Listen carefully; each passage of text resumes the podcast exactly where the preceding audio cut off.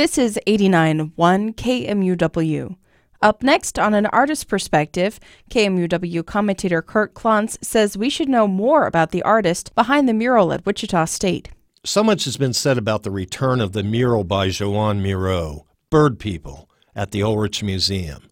I feel that Miro is part of our community. We should know more about the man himself.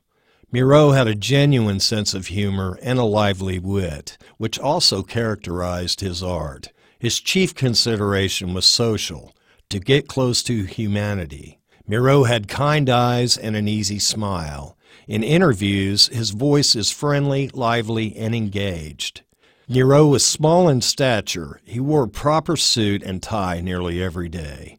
In an interview for Vogue magazine in 1967, he spoke about his love for food and said he liked simple, peasant fare.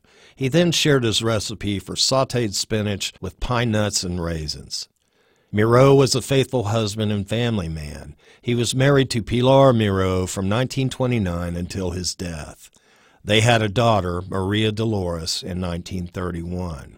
Miro said, Poetry and painting are done in the same way you make love. It's an exchange of blood, a total embrace, without caution, without any thought to protecting yourself. Miro and American artist Alexander Calder, whom Miro called Sandy, were close friends. Upon Calder's death, Miro wrote, Sandy, Sandy, your ashes caress the rainbow flowers that tickle the blue of the sky. In later life, Miro made art for the future. He said, It's the young people who interest me, not the old dodos. If I go on working, it's for the year 2000 and the people of tomorrow. Our gentle neighbor with the kind eyes died of heart failure on Christmas in 1983. And we have something monumental to remember him by. For KMUW, I'm Kurt Klontz.